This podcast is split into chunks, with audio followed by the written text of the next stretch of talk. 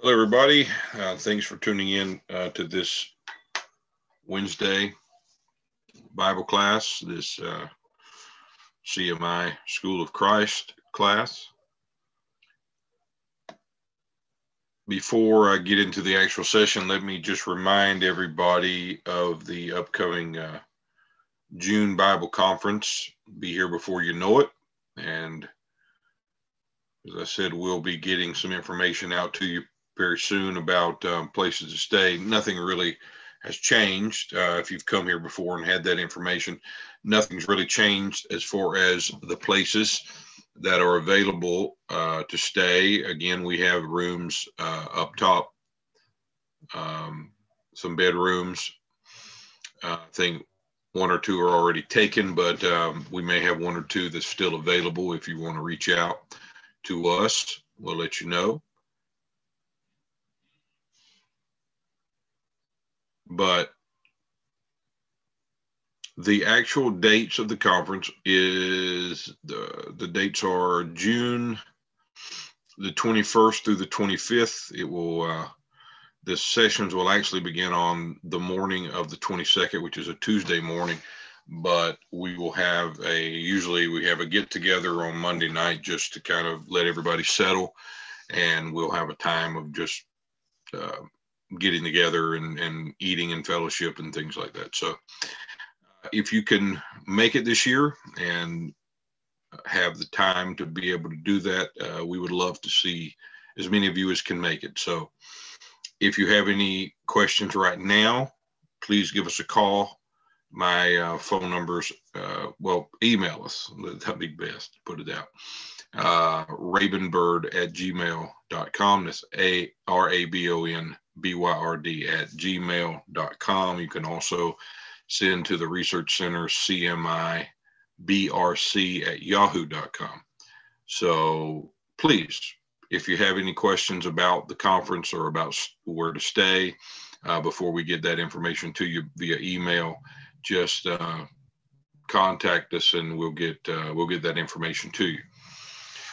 So uh, tonight, what I want to do is we're still in uh, a little detour in Matthew chapter five. We're looking at the Sermon on the Mount, the Beatitudes, and uh, I've been I've been dealing with this some time in different places or different uh, not places but different uh, sessions with different groups because I think it's vitally important to understand this sermon um, basically being the introduction of Christ to the people and him introducing the purpose of his coming and exposing a condition of man that makes it necessary for them to receive the promises fulfilled in the person of their Messiah, which is the setting uh, of this sermon is is basically the perfect setting that's displaying that as the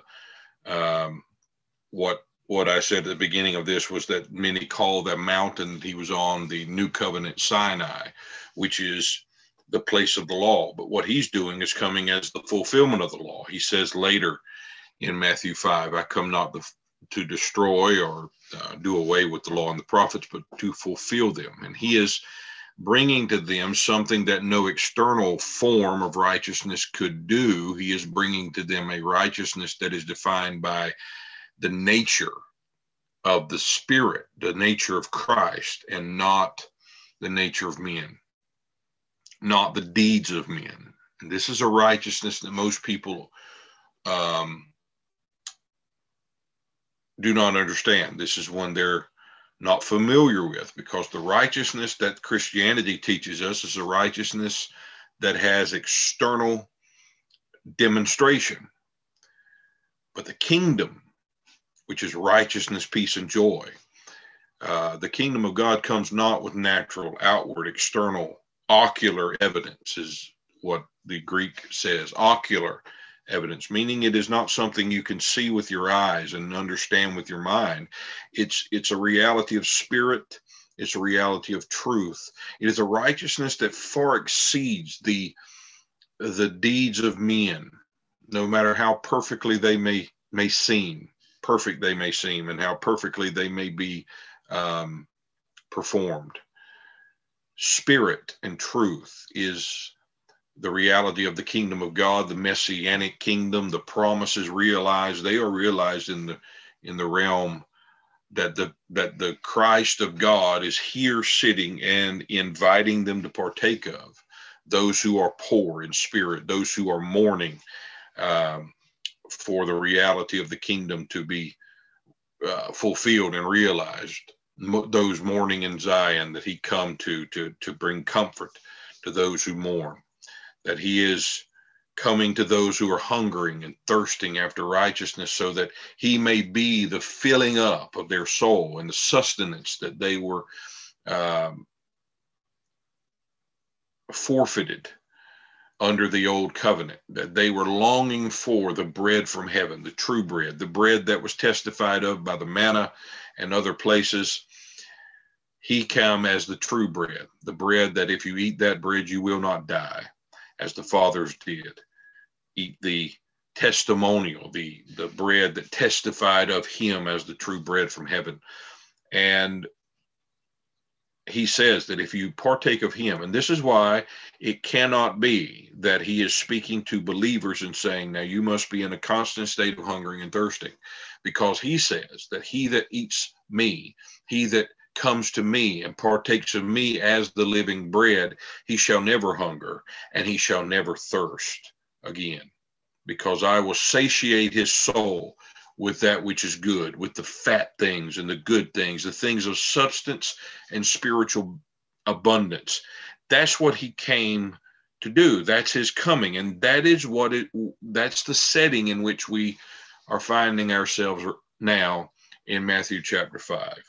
One who has come to present to them a righteousness that is absolutely fulfilled, not in deeds, but in spirit and in person, an internal righteousness that exceeds that of the scribes and the Pharisees. And that's who he is. And he's inviting them who would come in the posture, knowing their need, knowing that their righteousness is not righteousness, knowing that their law observation is not sufficient, as Paul did in Romans 7. Those who are crying out to finally have the nourishment that their soul was created for That they would come to him, he would bring to them the blessedness of the kingdom of God. He would give them the land of promise, the true land. I know in the King James it says they shall inherit the earth, but the word there reaches back to the old covenant and speaks of the land that he had promised them, flowing with milk and honey, land of of abundance where we will live in how uh, the houses that we did not build vineyards we did not plant. We would drink of the wine of the vineyard that we did not work and labor for. That's the beauty of this. It's a work done of God and not of us. And it is a perfect blessedness that He is offering, blessed with every spiritual blessing, as Paul would say, as those accepted in the beloved. And this, again, is what we are seeing in these particular verses. Today, we're going to go to verse 10 of Matthew 5 and verse 11. And read these and, and, and look at these for a little while. This, this may go by faster, it may go by slow. We'll just see. Blessed are they which are persecuted for righteousness' sake, for theirs is the kingdom of heaven. Blessed are you when men shall revile you and persecute you, and shall say all manner of evil against you falsely for my sake. Now, before uh, or to begin, let me read something here I think kind of helps us clarify things. Then we're going to look at what is being said here. It seems a little odd that we would have persecution and blessedness in the same picture, but we have to understand the the blessedness of the kingdom that he is offering to them. And he's speaking to those who will receive this, and due to the fact that they are going to receive him as the Messiah, the blessedness of the kingdom that he is ushering in, and all of the blessings and all of the riches and all of the fulfilled promises that that kingdom brings with it, there is a persecution involved. There is a revilement of men, particular men. There is an evil being spoken against those who would become partakers of this kingdom, become partakers of the blessedness offered here. And there's a reason for that, and we're going to look at it. But before we uh, get too far into it, I want to read a commentary, and this is from uh, Jamieson, Fausset, and Brown's commentary of the Bible. In this section, they say, uh, On these precious beatitudes, observe that though eight in number, there are but seven distinct features of character, which we went through already uh, in previous lessons. The eighth one, the persecuted for righteousness' sake, and the persecution he's addressing here, uh, is merely the possessors of the seven preceding features, meaning it is those who have come to the blessedness promised in all of these other seven. If you are the are one who mourns in Zion, you are the hungry and the thirsty, and you are the poor in spirit, and you come and you receive. Um, then this persecution is due to that. You have you have uh, received the blessedness promised in the Messiah. You've received, and, and basically, here's what we're seeing: you have come to receive what God promised to the nation of Israel in its fulfillment, in its eternal spiritual conclusion. And because of that very thing, you will be persecuted. That's why there is this persecution. That's why you shall be reviled of men. Uh, doesn't sound right, right? Just because why do they hate? Do they hate Christians? No, no, that's that's not particularly why, but there is a hatred there, and there is a a persecution that comes with that. So let's let's read on. Uh, according instead of a distinct promise to this class, we have merely a repetition of the first promise. This has been noticed by several critics who, by the sevenfold character set forth, and have rightly observed that this speaks basically the previous seven that we've covered, speaks of a perfect blessedness intended, meaning all of those who come and receive him receive a perfect state of blessedness uh, in the kingdom and the receiving of the inheritance of the land. Um, observe again that the language in which these Beatitudes are couched is purposely fetched from the Old Testament to show here's the important part, and this is part of the reason for the persecution. To show it is fetched from the Old Testament to show that the new kingdom, the kingdom of God that is being ushered in by Christ, is but the old in a new form. What is that form? Spirit it's not new because it's something different. It comes in a new form. It's just like the Spirit says, He will come again and and dwell in you. That the same Christ who is with you shall come again and be in you. And there's the word that means in the same the same substance, just in a different form. What is that form? Spirit, not flesh, not a natural body, but spirit. He will come in a different form. This one is now ushering in a kingdom that comes in a different form. Like we said previously, it's a kingdom that does not come with outward, ocular evidence. It's a kingdom that Jesus says very plainly will be in you, a kingdom that is in you. It's not a kingdom that is looked at here and there, and there it is, and here it is. It's not a kingdom that men can look at and observe and say, there's the kingdom. It is a kingdom that is internally wrought by the Spirit of Him who dwells in us. It is His kingdom, His rule. So, this is what He's doing. He is. He is basically showing them the essence of real religion that what the essence of the law was all about. It was never about deeds. And these, again, he goes further on and says that. You've heard it said, not commit adultery. I say, you look upon a woman in lust, you've done it already in your heart. He's speaking here of the true essence of the real religion and what the law all along was intending.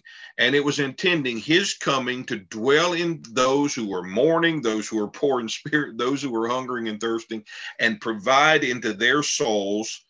We could go back to Romans 8 and say it this way a righteousness fulfilled within them. Or you could say the blessedness of the kingdom or the blessedness of the land of inheritance or all of the things that he promises here. It's the same thing being being dealt with. He's showing them in the receiving of this one who is inviting them to come and receive the blessedness of the messianic kingdom, that they would receive the true spiritual essence of all that the law stood for and declared in testimony and truth, uh, or the truth of what it stood for in testimony. Meaning, when Jesus comes and speaks of the truth, and we talked about this in the podcast and different things, knowing the truth. One of the beautiful things is the word truth. The word truth, when Jesus says, I am the truth, the word truth there means the essential essence that stands as the basis of something. Meaning the truth is that that unseen substance that stands as the essence and the the originating uh, reality out from which something proceeds, saying the law, the testimony, the, the types and the figures. They had a truth as their basis. They had a truth as their originating object. They could not exist without a truth being the reason they exist. They had an underlying essence behind their existence, which was the very eternal substance. And they merely being created was just a outline, a rough sketch, and a testimonial picture of the true essence that stood behind their existence as the real meaning of their existence, the real definition of their intention, the real amen to their testimony. That's the truth. So when Jesus says, I am come as the truth, I am the truth, he is saying, I am the essential, eternal, spiritual substance that stood as the basis for all of these testimonial things to exist. But I am come now to fill them to their fullness, to rid their external existence of necessity, because now their spiritual intent, the thing that gave them their temporary need of existence, is come. Therefore, their need of existence is no longer. See what I'm saying?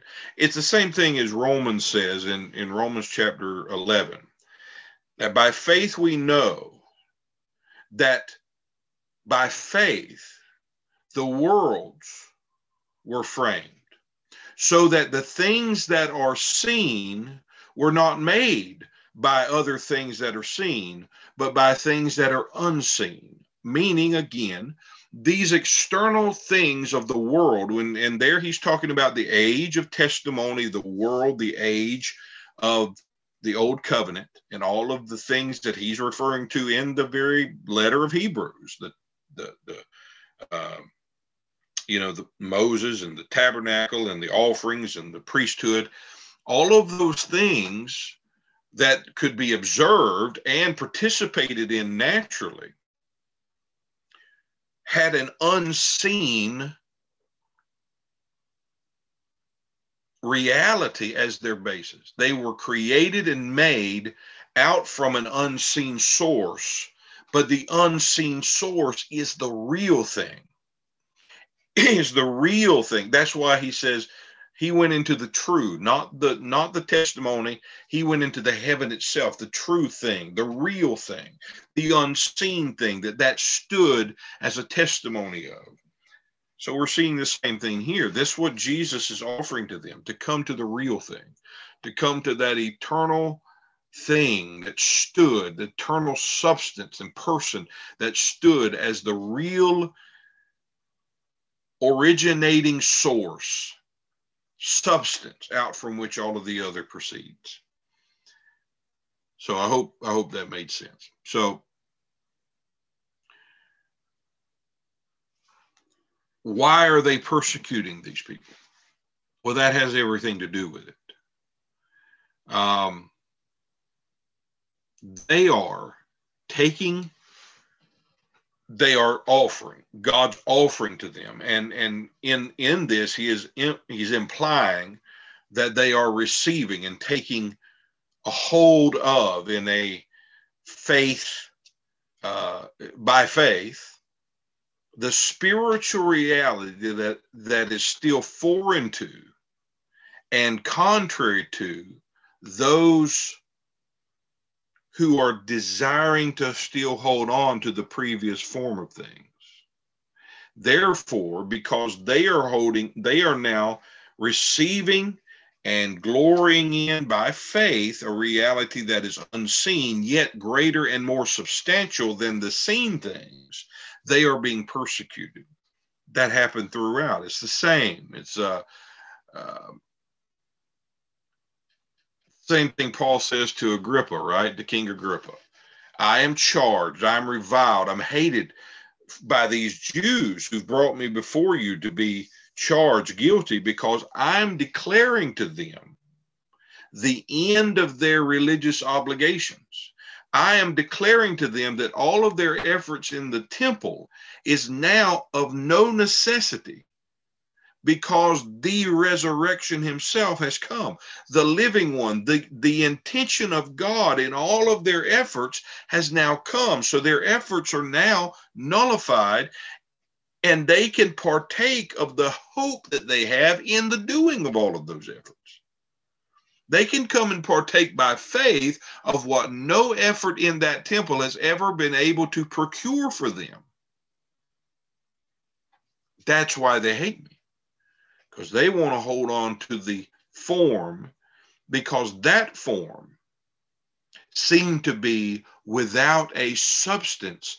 They could step in and be the substance of those forms. They could take those forms, apply those forms, and have righteousness through those forms. And, and people could see it and they could look at them and see how wonderful they were and how righteous they were. And, mo- and unfortunately, that's where most Christians still live today. They want men to see their good works, men to see their righteousness, men to see their external holinesses and glory in them. And these people are being reviled, persecuted, just like Paul is saying, and charged guilty and talked evil against falsely because they dare to lay a hold of by faith what they desire to work for by law. So, Galatians chapter 4, Paul delves into this very same thing, talking to the Galatians. He says in verse 28 of chapter 4 Now we, brethren, as Isaac was, are the children of promise, meaning we've partaken of the seed of God. We have partaken of him. Go back to chapter 3 and you'll see that. Those who are born of that seed, those who are in Christ, they are Abraham's seed. But as Isaac was, we are children of promise. But as then he that was born after the flesh, the external, persecuted him that was born after the spirit, and so it is now. Persecution of those who are after the Spirit, born after the Spirit, who have come to a spiritual birth, and therefore, in that spiritual birth, partake of all spiritual blessings. The blessedness promised here. We are now persecuted by those who are after the flesh who those who want an external form so that they can glory in the righteousness that they believe it acquires for them.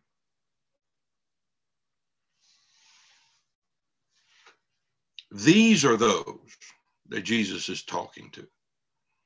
Because he knows these who believe in him and receive the blessedness of the kingdom, that be- receive the land of inheritance, that is a spiritual inheritance and a spiritual kingdom, and all of the blessedness of the Spirit, they will be persecuted because they are saying, We have what you still are waiting on. We possess by faith what you are trying to attain by works. Romans 9.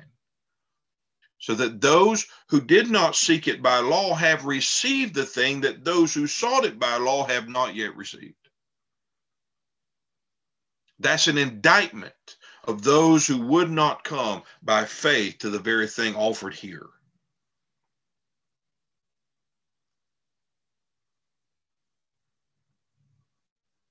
Revelation chapter 12 speaks of this same thing.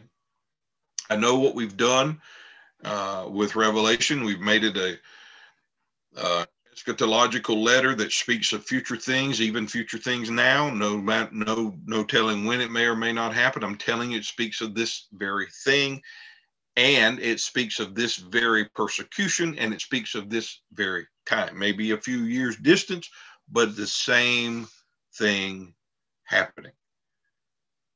Revelation chapter 12, 13. When the dragon saw that he was cast into the earth, he persecuted the woman who brought forth the man child. Now, this is the same as we read in Galatians 4. They saw that they were in, cast into the earth. They persecuted the woman, which is the Jewish persecution of the church. Those that are of the flesh or in the earth persecuting that which is born after the spirit which is the church. And they were given the church given wings to take their flight in the wilderness. What's about to happen during this time is the fulfillment of this. We can't i don't want to spiritualize this because this does speak of an actual moment in time where they had to flee.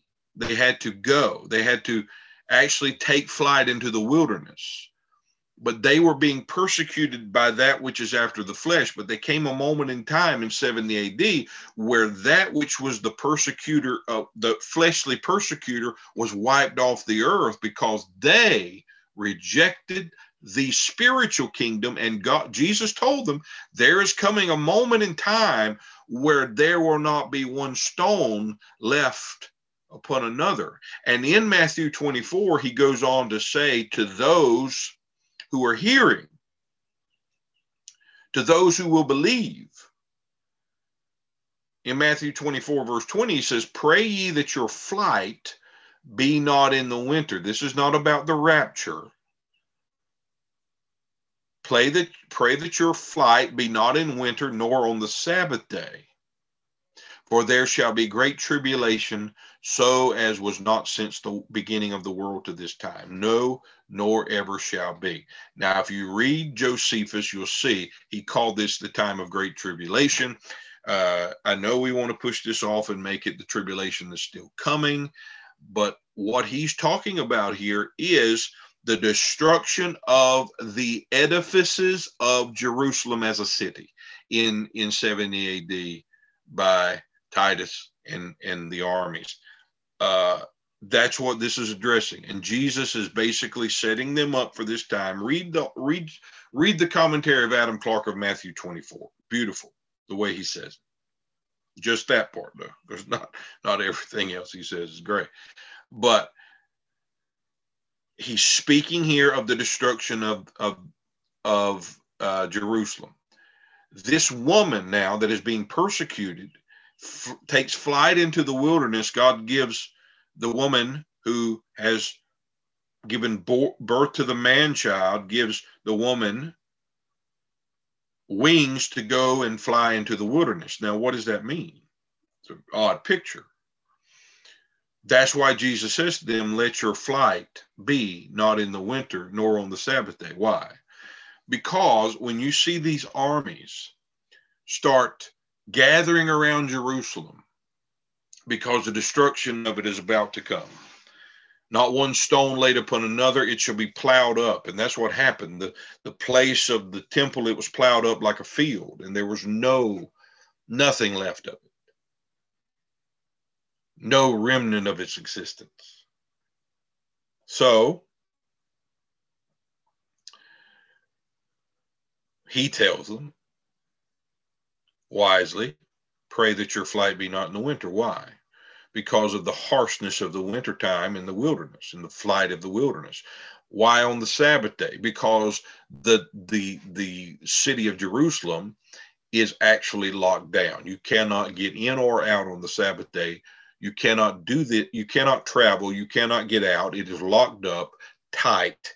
And if you are to escape on a Sabbath day, it would be impossible. This is what he's talking about the warnings to those who will see the armies of Rome surrounding Jerusalem. Jesus is telling them to pray that they don't have to make the escape from the city in the winter because it would be the worst of journeys and treacherous. The Sabbath day escape would be almost impossible due to the locking down of the city gates and the ceasing of all activities. And according to the uh, Josephus's War of the Jews, not one Christian, it took heed to this not one Christian was lost in the siege of Jerusalem because they fled into the wilderness of Pella and other areas across the Jordan. That is what this is talking about. Not about rapture, it's about an escape from a city that is about to be destroyed because that city stands as a total re renunciation of the work of the cross and the work of the lamb and will not relinquish its assumed grip and hold and right to the inheritance that belongs to those who have been bought by the blood of the lamb that was slain. That's what Revelation talks about. The, the wrath of the lamb comes upon them. This is what's happening. Now remember, it's the same thing. Why were they being persecuted? Why were they hated, reviled by the world? Because this is what uh, is happening here. Why are they reviled? Because they, by faith, are partaking of a reality that the Jews thought were theirs by natural birth they believed they had taken the whole thing of the law, twisted it, corrupted it, made it of no effect, and made the law mean nothing as to its true intent, which was a testimony of a spiritual reality that would come in Christ. And they had taken it and made it a means of righteousness. One reason, one, uh, one indicator is how they had added 600 laws to what God had given them throughout the years.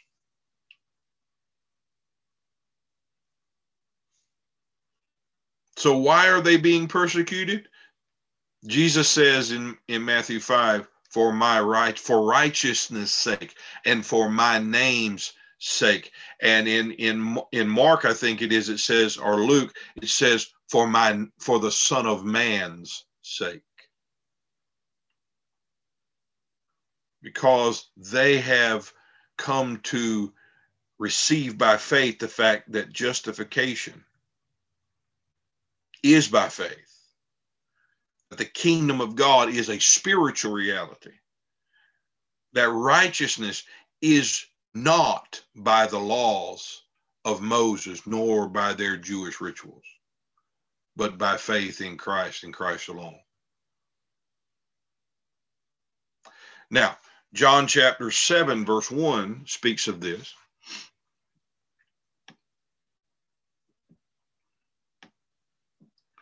In a way, and I want to I want to address this because this tells us the world that he's talking about that is going to persecute. we think it's the world of 2020.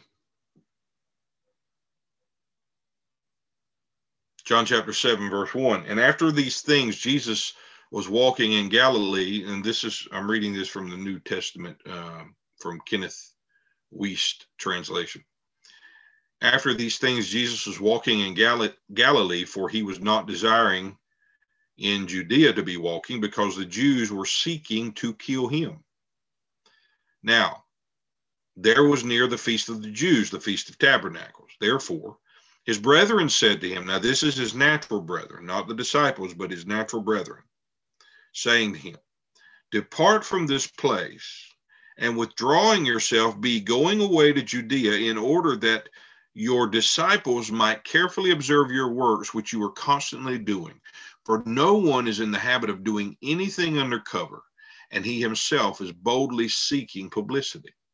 Since you are constantly doing these things, make yourself known to the world. For not even were his brethren believing on him, his natural brethren did not believe here. Then Jesus says to them, My appointed time is not yet here. Well, your time is always seasonal. You can go anytime you want. The world is not able to be hating you. They don't hate you. Why?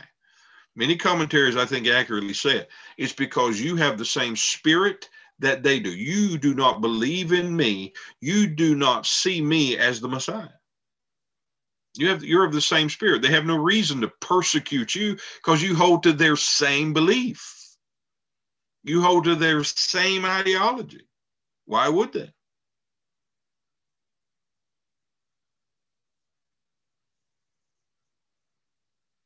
You have their same sentiments and their same interests. You you expect another Messiah instead of me a worldly Messiah that's going to set up this kingdom so y'all can rule on earth. Unfortunately, Christians are still waiting on that too. But me, they're they're not able to be hating you, but me, the world is hating. Listen to this. Because I alone, hear those words, I alone am testifying concerning it that its works are pernicious or evil or wicked. As for you, go up to the feast. As for myself, not yet am I going to this feast because my appointed time has not yet been consummated. Again, in the context, seeing that the whole thing is about consummating the feast, the festivals, the types, the shadows. He comes there. And he goes to the feast as their fulfillment. And in those things, he makes declarations showing himself to be the fulfillment, like coming to me, all you who are thirsty and thirst and hunger, and I out of your bellies. Come to me, out of your belly shall flow rivers of living water, showing himself to be the fulfillment of that feast and all of the rituals that are embodied in that feast. But here's what he says they persecute me. And this is the same persecution that he's talking to these people that they will re- they will be persecuted in this way because they are receiving the kingdom that he is offering to them, which is a spiritual kingdom that does not come by law observation, but comes by faith through grace, and it is spirit and not flesh. It is a spiritual kingdom. They persecute and hate me because I am the one who is testifying according to their works, concerning their works, that their works, what are their works? The law, religious efforts, the way they have twisted the law, made it none effect because of their traditions, that all of their works are evil. I am the testimony against them. Therefore, they hate me, revile me, speak evil against me, because I stand alone as the one who says your works are evil, because what you have done is step beyond your God given intent, The reason you exist is for you to be found in me. Come to me, receive the or Messiah, receive the one heir of God in whom you would receive in bounty the fullness of the kingdom, the blessings promised, the real the reality that the Israel has been waiting on for centuries. I condemn it. I condemn its, its pride and its self righteousness because I am declaring to them that their righteousness is filthy. That there is in me, and I am offering to those who will come and receive me as the law fulfilled, a righteousness that exceeds that of the scribes, of the Pharisees, meaning of that world. Because that's what they're talking about. In fact, it's in Adams Clarke commentary where he says this. He says, uh, It is very likely here that by world, he actually means the Jewish people only.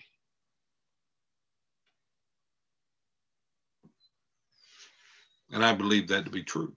Many places where he says it, it, it speaks and I would say in most places where they speak of the world, it either means the age of the old covenant or it means the arrangement and orderly arrangement of that system.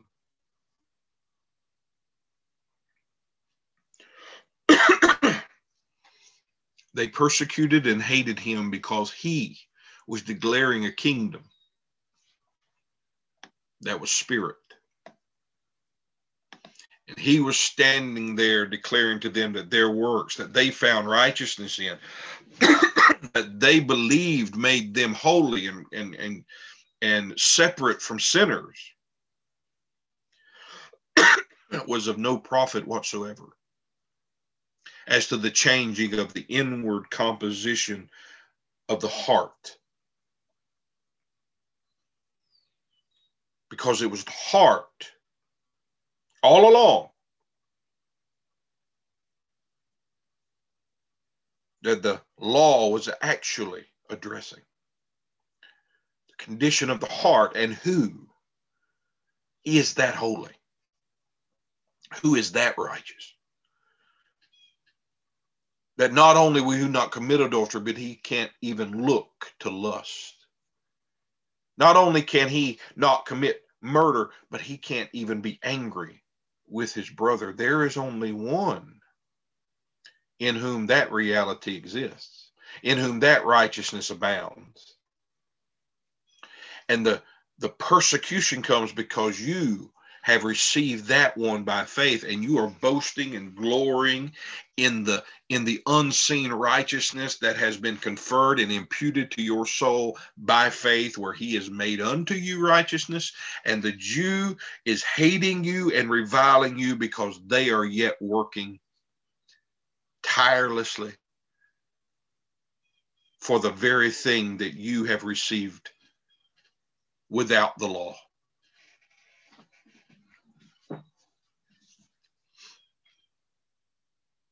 Galatians chapter 2, verse 16, knowing that a man is not justified by the works of the law, but by the faith of Jesus Christ, even we have believed in Jesus, that we might be justified by the faith of Jesus, not by the works of the law, but by the works of for by the works of the law shall no one be justified. You see, that's why they're being persecuted for righteousness' sake, because they're being persecuted for true righteousness when these men who are persecuting them believe that there is a righteousness to be found in observation of law and religion and the works of the flesh.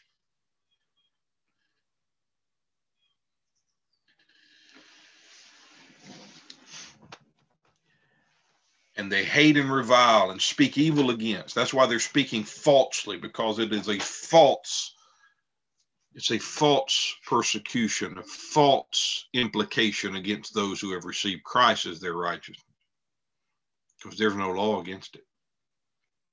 Against that one, against that perfection, no law can stand, and no man can condemn. Who is it that condemns? Paul will ask in Romans 8. Who is it that condemns us? For it is God who is justified. So the persecuted in this picture are those who dare to claim and proclaim the presence and abounding of a righteousness not achieved, but imputed to those that merely believe upon him, who glory in the sufficiency of an unseen source called Christ in you. They glory in this Romans 3:21 now the righteousness of God outside of the law is manifested. The righteousness of God which is by faith. Why?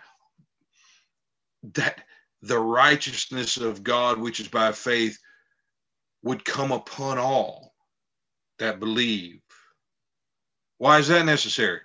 Because there's no difference whether the Jew or the Gentile, those who are reviling you because they want a righteousness attained by law, and you who have who, who are not born again, it's all the same. All have sinned and come short of the glory of God. All men must come to this thing that God is offering them a righteousness that is of God and not of us, that is by faith and not by works, that is imputed and not produced. 1 Timothy chapter 4, verses 7 and 8. But refuse profane and old wives' fables, exercise thyself rather unto godliness. For bodily exercise profiteth little, but godliness is profitable unto all things, having promise of the life that now is and of that which is to come, eternal life, basically. And he's saying, bodily exercise, what these old fables, the wives' tale, the disputes and the debatings that, that you are to stay away from and refuse. They're trying to tell you to exercise yourself in the rituals of the law. Get your body into it and do it. Touch not, taste not, handle not, circumcise, whatever. But the exercising of the natural body profits nothing the exercises in godliness which he is made unto us all things that per, pertain unto life and godliness. Exercising in that is profitable in all things.